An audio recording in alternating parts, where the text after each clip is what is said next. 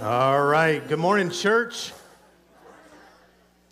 So glad you're here and worshiping with us.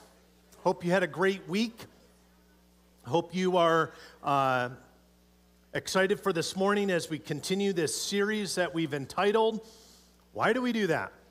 I don't know if you were to invite any of us over to your house for the holidays or for a normal weekend, if there would be some things that you all do that we would think is weird.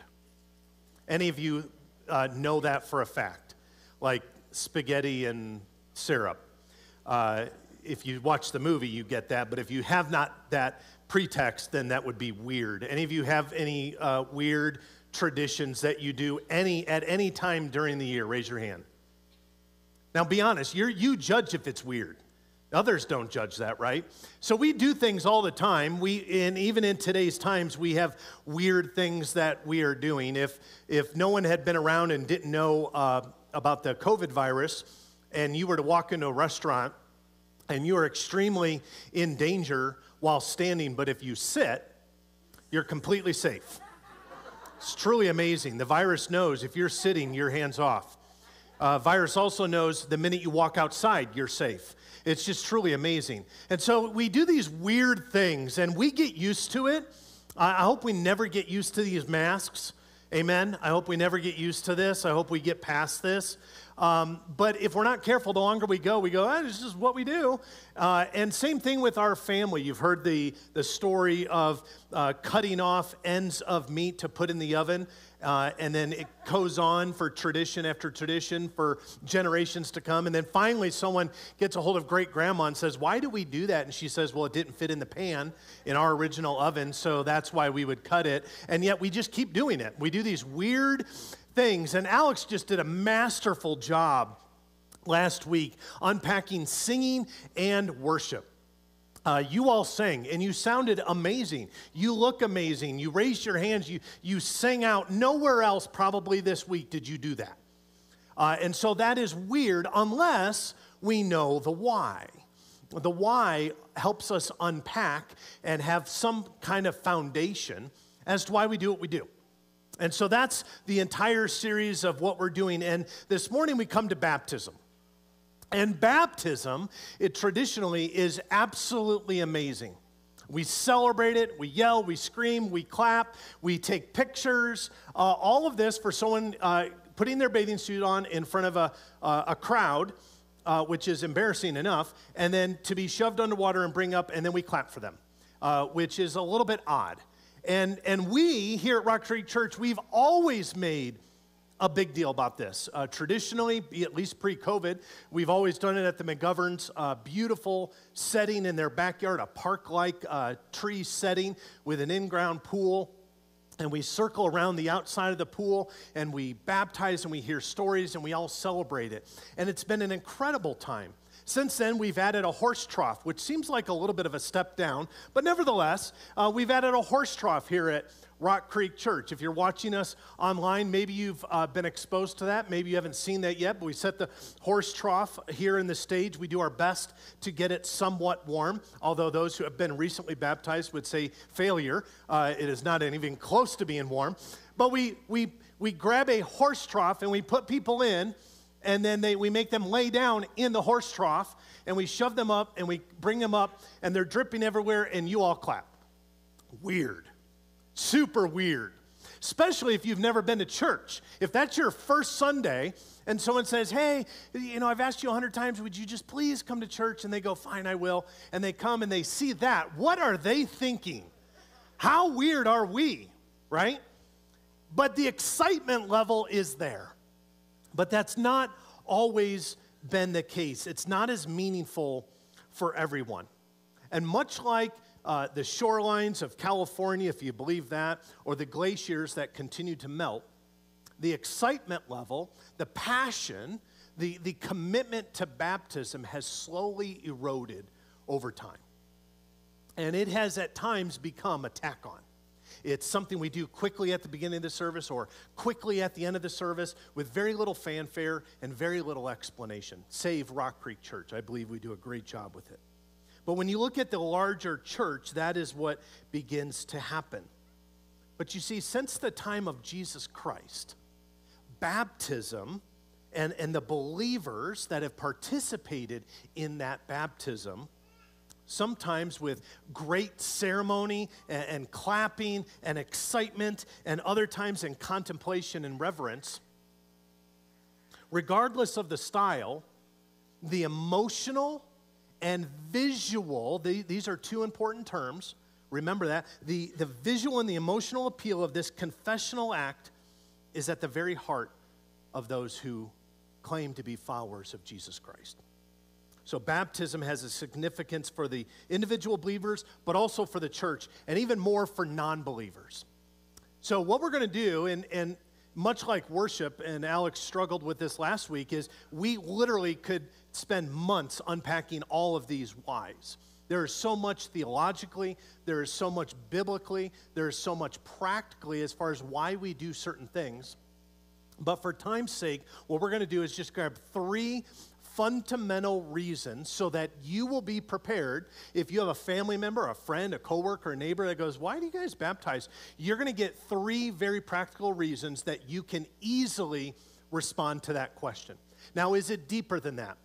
Yes. Is there more to it? Yes. Is there reasons of what happens and what doesn't happen in baptism? Yes to all of those, but I'm assuming you don't want to be here for 8 hours. So what we're going to do is just look at three primary reasons. Why do we do it? Why do we baptize? And the first one is baptism is an act of obedience. That is the first and last primary reason why do we baptize in the name of the Father and the Son and the Holy Spirit. We can begin with this. Jesus Christ, who, if there was anyone who said, "I don't have to do fill in the blank," it was Jesus. Can we agree with that? And yet, in obedience, Jesus himself was baptized. Now, one of the things we hear a lot, whether it's singing and worship that Alex talked about last week, or baptism, or giving, or whatever you want to say, is, "I am saved because I have faith in Jesus Christ because he died for my sin. I don't have to do anything else." And I would say, for salvation's sake, we could argue that, but I would probably side with you. But that doesn't mean that there isn't obedience attached to it. And obedience is a key characteristic of the follower of Jesus Christ. It's as simple as that. If we really want to unpack why do we baptize, it is surely in obedience. Some of the last words Jesus spoke to his disciples were in his famous threefold instruction in Matthew 28, verses 19 and 20. This is what he says: "Make disciples, baptize those who believe, and teach his commands." Reader's Digest version. But those are his threefold commands. As you go forward, you're going to have a lot to do. But what I want you to focus on, what I want you to make sure happens in the church, is I want you to make, and we talked about this a couple weeks ago, make but also be a disciple. Baptize those who believe and teach them his commands. That's it. That's the essence of the church. That's the essence of what we are called to do. And so if no other reason, we baptize because Jesus told us to. Some of you have really little kids. And one of the things that you'll hear very, very frequently is this three-letter swear word called "why." And you'll hear it repeatedly. And you will have to muster every bit of patience and strength that you can not to physically remove that word from their body. Because it is extremely frustrating. The first few times, not so bad. When you start getting into triple digits, it can test your patience. However, when it comes to the things that we do as followers of Jesus, that's a very healthy word, if done in the right way. Not in a condescending way or a malicious way, but in a way that wants to understand. And not just understand blindly, to truly understand. Why do we baptize? Well, for starters, Jesus told us to. During the 1992 destruction of Hurricane Andrew, some of you remember that, down in Florida. It was devastating. There was a television crew that was on scene, and read this article about it this week, and they're traveling around, and much like we do in every natural disaster here in the U.S. or really all around the world, and they were filming the destruction. And as the film crew filmed, it's centered on a house in the middle of nowhere where everything was destroyed except for this one house. This one house stood in the midst of devastation. And there was an older gentleman out there in front of this house cleaning up his yard while everyone else was devastated. And the camera and the news crew focused on this house and this gentleman. And the news team approached this home, and they began to ask the gentleman, how in the world, in the midst of all this destruction, did your house survive? How do you explain this? Everywhere we look, there's debris and destruction and death and brokenness. How in the world did you and yours survive? And as I was reading this, I thought of our very own John McGivern. That's who I thought of. I thought of John out there who followed the rules, did what he was supposed to, hardworking, smart, and film crew asking John McGivern. And here's what the man told this young reporter. I built this house myself. I also built it according to the Florida State Building Code. When the code called for 2x6 roof trusses, I used 2x6 roof trusses. I was told that the house built according to the code could withstand a hurricane. I did, and it did. I suppose no one else around here followed the code. That sound about right, John? So let's not miss this. This is really important, because sometimes we need to remember we are children of the living King. We are children of the Father. And sometimes the Father tells us to do something. We might not fully understand why. It may not make sense to us. We might not even agree to it. Do what I said. Much like what you would say to your young children. So we can't miss this. Obedience is a characteristic of the follower of Jesus Christ. In Matthew 28:20, again, Jesus said that we should teach new believers to what? To observe everything I have commanded you. Don't leave anything out. Everything I've commanded you, make sure new believers know those things. Some of you in this room, some of you that are joining us online are new believers. There's a lot to get to know. There's a lot of understanding. There's a lot of rules and regulations, if you would, on the surface level. But then as you dig deep, you find they're not rules and regulations at all. They're actually life-giving direction. So baptism is an act of obedience for both the new believer and the church, because the church participates in that. So that's the first why. We got that one down so far?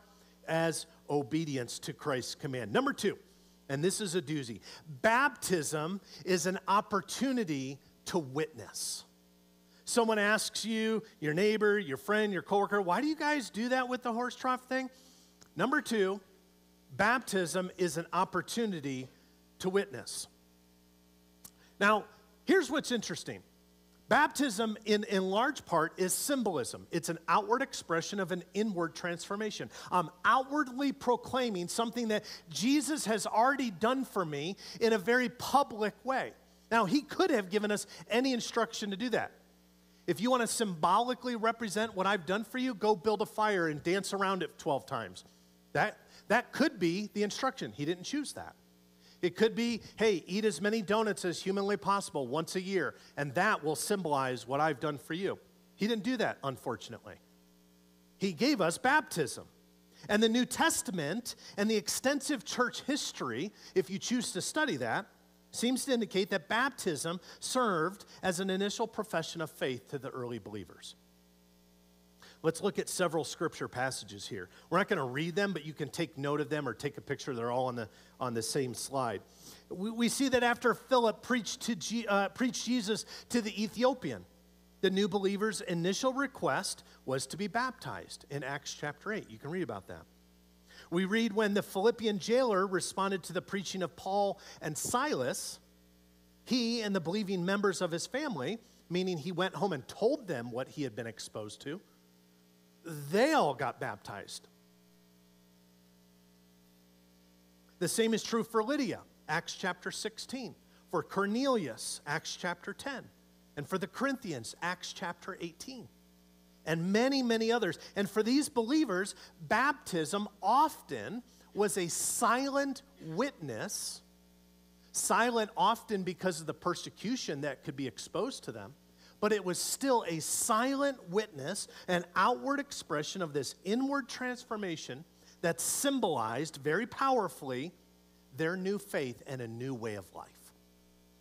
And one of the things we talk about very, very frequently is that being baptized doesn't guarantee you anything. It doesn't guarantee that you're going to be super Christian. It doesn't mean that you're going to be able to read the book of Numbers with just absolute passion and excitement, that you're just a super Christian because you got baptized. That's not the case. But it does represent a new life, a choosing of a new life, responding to God choosing you. And that's powerful. Hunter, literally right where I'm standing a couple of years ago, dunking him, held him down for a second or two longer than I probably should have, and bringing him up out of the water. And since then, marriage, discipleship, life groups, running the camera, learning the scriptures, growing in faith, a new way of life. So how is baptism this witnessing opportunity for us? If you have your Bibles, I would love for you to turn to Romans chapter 6, verses 1 through 4. You can turn your Bibles on. There's tons of Bibles in the seats in front of you. We're going to go, several of our passages will be on screen. Three of them we're actually going to turn to Romans chapter 6, verses 1 through 4. This is out of New Living Translation. And the title of this section is Sin's Power is Broken. I'm sure thankful for that. Verse 1 tells us, well then, should we keep on sinning so that God can show us more and more of his wonderful grace? Of course not. Since we have died to sin, how can we continue to live in it? Or have you forgotten that when we were joined with Christ Jesus in baptism, we joined him in his death, for we died and were buried with Christ by baptism. And just as Christ was raised from the dead by the glorious power of the Father, now we also may live new lives. Notice there doesn't say anything about perfection. That's good news for at least me, hopefully you as well. But it does say a new life, a new priority, a new passion. That's what's awarded to us in our salvation, and baptism represents that. Our baptism is a witness to the saving work of Christ, his death, burial, and resurrection. And as a symbol, baptism, stay with me on this, visually reenacts that. And that's a gift. Because God very easily could have just said, hey, as much as you can remember. Well, we know as we get older, our remembering gets more difficult. So he gave us ways to remember. He gave us communion to remember. He gave us baptism to remember. Two significant ordinances of the church as a gift. Because he could have saved that for himself. And I believe we, meaning the church at large, we have to continue to capture the gift of baptism so that we can remember. And baptism is a dramatic representation of Christ's redemptive work. Turn to 1 Corinthians chapter 15. It's just a handful of pages to your right. 1 Corinthians 15, verses 1 through 4. Here's what it says. Let me remind you, dear brothers and sisters, of the good news I preached to you before. In other words, we've been through all this. But it's so good. Let me do it again. You welcomed it then, and you still stand firm in it now. It is the good news that saves you if you continue to believe the message I told you. Unless, of course, you believe something that was never true in the first place. I passed on to you what was most important and what has also been passed on to me. Christ died for our sins, just as the Scriptures said. He was buried, and he was raised from the dead on the third day, just as the Scriptures said. And it gets even better than that. Baptism is also a witness of what happens at salvation. Romans 6:3 declares that in salvation we have been baptized into Christ Jesus and into his death. We participate with him. You ever have... I've made the mistake of doing this just as a dad throughout the years, where I just do something and the kids want to help and I'm like, that is just going to add like 4 hours to the project if you help. Anybody else? Now, sometimes I'll go, all right, be good dad, include them. And other times I just am like, I just got to get it done. God doesn't want to just get it done. And you stand over here, stay away from it. You're not going to participate in it. You're not going to participate in any of my life, death, and resurrection. Just, I'll give you salvation. Just hold on. No, he says, I'm going to allow you to participate in that participative grace. Why? Because he's so relational. He cares deeply for you. He cares deeply for your highs and your lows, your struggles. But he also cares about his relationship with you as an individual. Yes, he's got his eyes on the globe. Yes, he's got his eyes on what is happening in the Big C church. But he also cares about you. And baptism symbolizes that as Christ died, was buried, and rose again, so the believer has died, has been buried, not to body, but to self. And is now new life in Jesus Christ. That he or she is a new creation with a new future. That's amazing. All of that kind of in baptism. Colossians chapter 2, verses 12 through 14, it'll be on the screen, and for those of you at home on your screen, in the message it says this: going under the water was burial of your old life. Coming up out of it was a resurrection. God raising you from the dead as he did Christ. When you were stuck in your old, sin-dead life, you were incapable of responding to God. But God brought you alive, right along with Christ. Think of it. All sins forgiven. The slate wiped clean. That old arrest warrant canceled and nailed to Christ's cross. Amen? Yeah. New life. Brand new life. New hope. New help. New comfort. New love. New peace that was never awarded to you outside of Christ.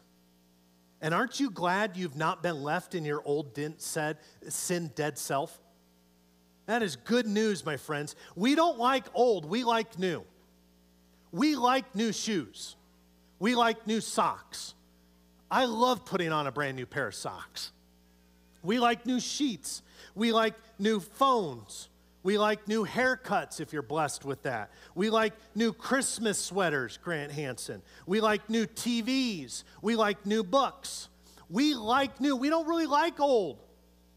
And it's the same thing with Jesus. He knows that. And what greater gift could he give than for you to be made new? And today, we love new, and you have either been made new or you can be made new. That's what's represented in this room. That's what's represented online. You either have been made new or you can. The offer is available to you at every minute of every day. You see, being a new creature in Christ is reflected even in the term baptism. The Greek term baptizo means to plunge, which we like to do here, to drown, which we try not to do, or sink, which we never do. It was commonly referred to and used in the first century to dye clothing, to dip the clothing into the dye, and then it comes out looking completely different. That was the baptizo.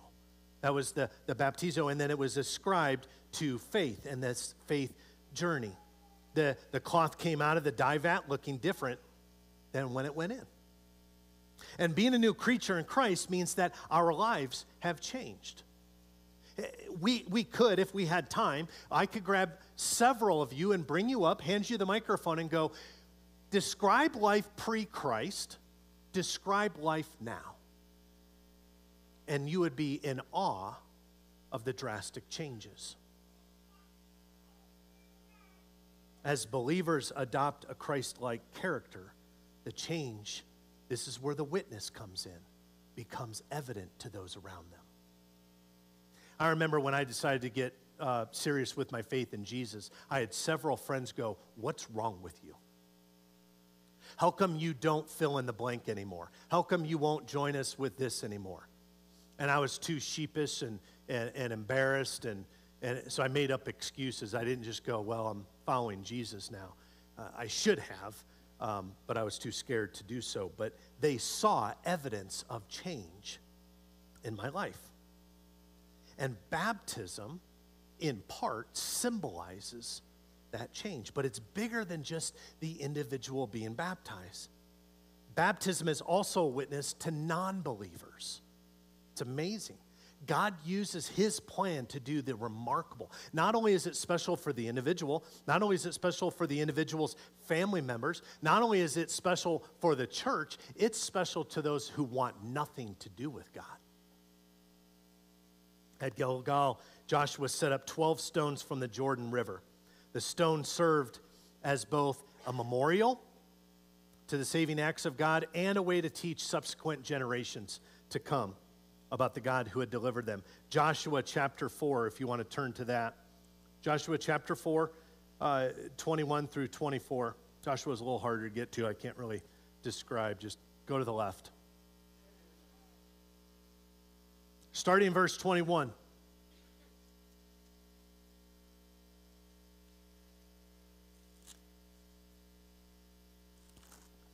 If you're there, say word.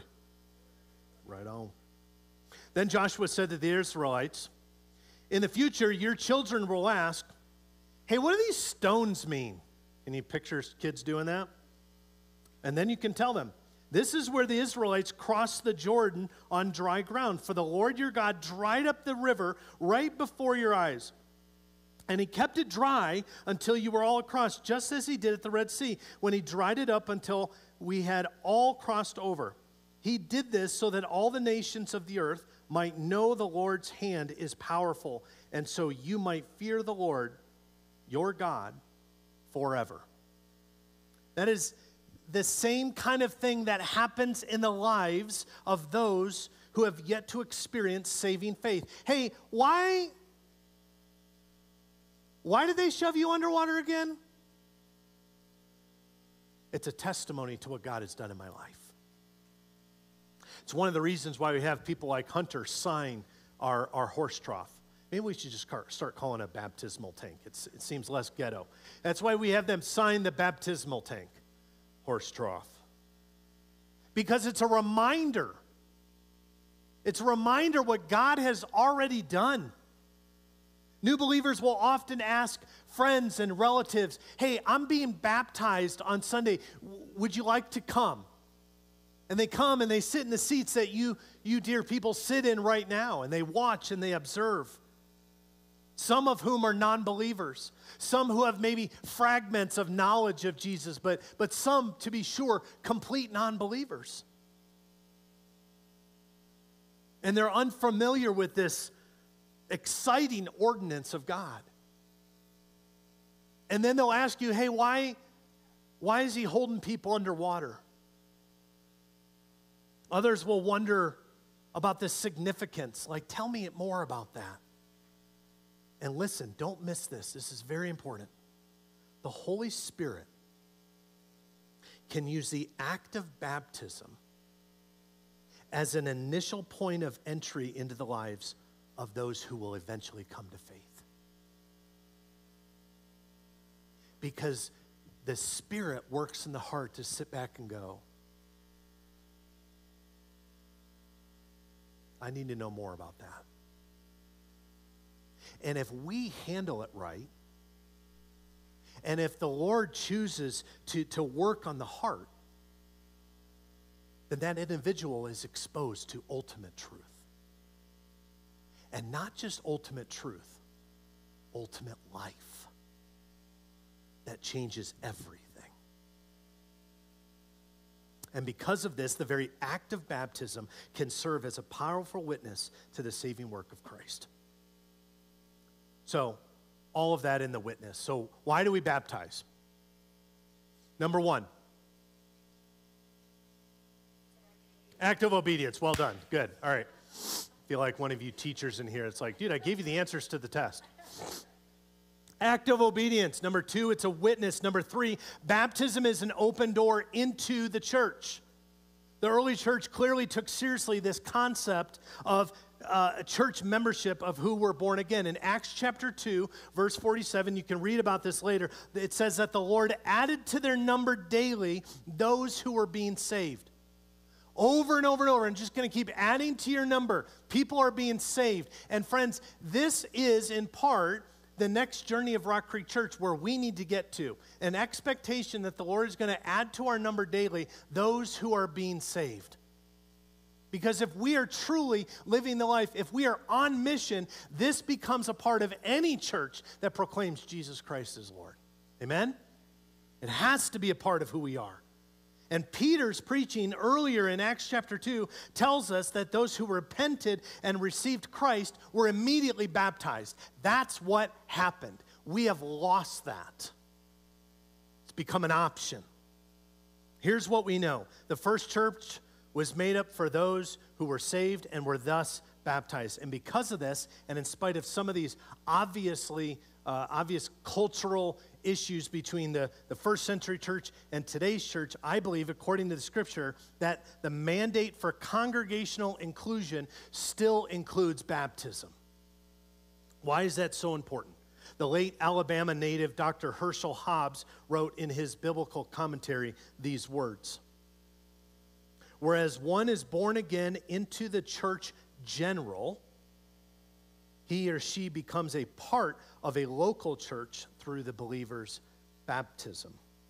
To the local church, Jesus committed the two ordinances of baptism and the Lord's Supper, that in their observance, the church might witness to his saving work in its locality.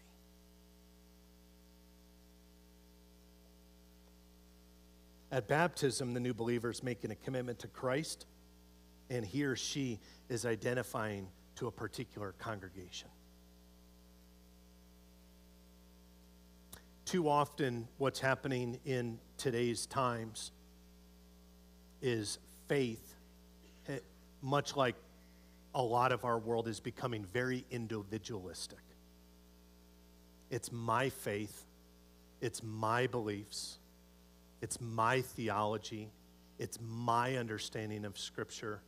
It's my act of remembering, and it's me focused, and nothing could be farther from God's heart. We were never, ever, ever intended to do this alone. This meaning life. And not just life, you know, going to the grocery store and raking leaves and doing Christmas. Life meaning church and faith. And at baptism, we identify also with a congregation. And the church body has a responsibility in that as well. And that is to take someone like Hunter, thank you for being my example, is to take someone like Hunter and walk with them, to help mold their heart, to expose them to more of the love of Jesus, to help them understand the scriptures, to help understand the orthodoxy of the Christian faith, to understand what theological truths mean to the individual. That's the job. And being part of that local church means that the congregation takes that new Christ follower to encourage him or her in a personal faith and to support the new believer as a brother or sister and as a friend. You become family. It's not a church I attend. It's a church who is my family. Notice the difference? You can attend a PTA meeting. You can attend a city council meeting. But when you belong to a church, it's family. And I would say, if the Lord would allow me the ability to be proud, that's Rock Creek Church. That's who we are. If you're new around here, if this is your first, second, third, fourth Sunday, that's where you find yourself. We're not a religious institution. We're not just something that we open the doors and do something real quick and scatter you out of here so you can go get, to Applebee's for lunch. This is family. And it might take us a while to earn your trust, but we care. We care when you're going through highs. We want to celebrate with you. We care, as we have over the last few months, when you're going through lows, and we'll weep with you. We'll celebrate graduations and new births. We'll celebrate different things happening. Zach up here on the keys, we'll celebrate. But we'll also walk with you. And Alex told you about this. That's life groups. Because we can do it in part here. But you really get to have your name known in a life group.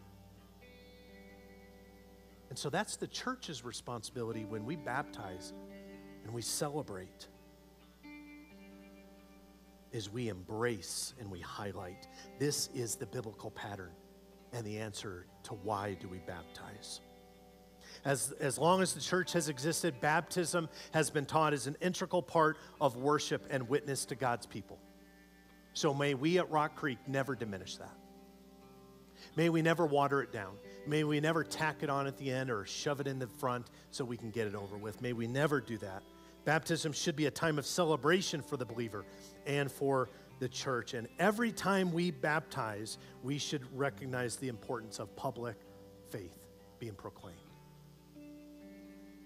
My oldest child just turned 20 years old, Naomi. And I remember the exact day when Naomi was born. And you get a wristband so that they can identify those who steal things, I guess.